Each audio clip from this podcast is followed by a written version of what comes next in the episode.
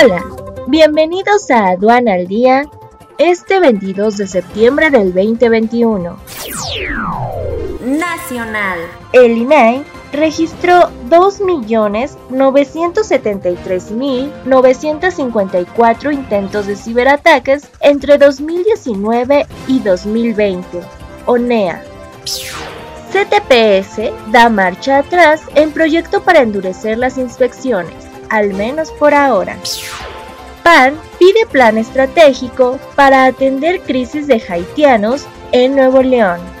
Dosis de refuerzo de vacuna de Johnson Johnson protege 100% de infección grave por COVID-19. Internacional. China tiene capacidad para amortiguar el golpe de Evergrande, opina la OCDE. Quédate en casa y actualízate. En el quinto encuentro de especialistas aduaneros, totalmente en línea, más de 30 expositores durante tres días de alta capacitación. Este 20, 21 y 22 de octubre del 2021. Para más información, visita sencomex.com. Es un servicio noticioso de la revista Estrategia Aduanera. EA Radio, la radio aduanera.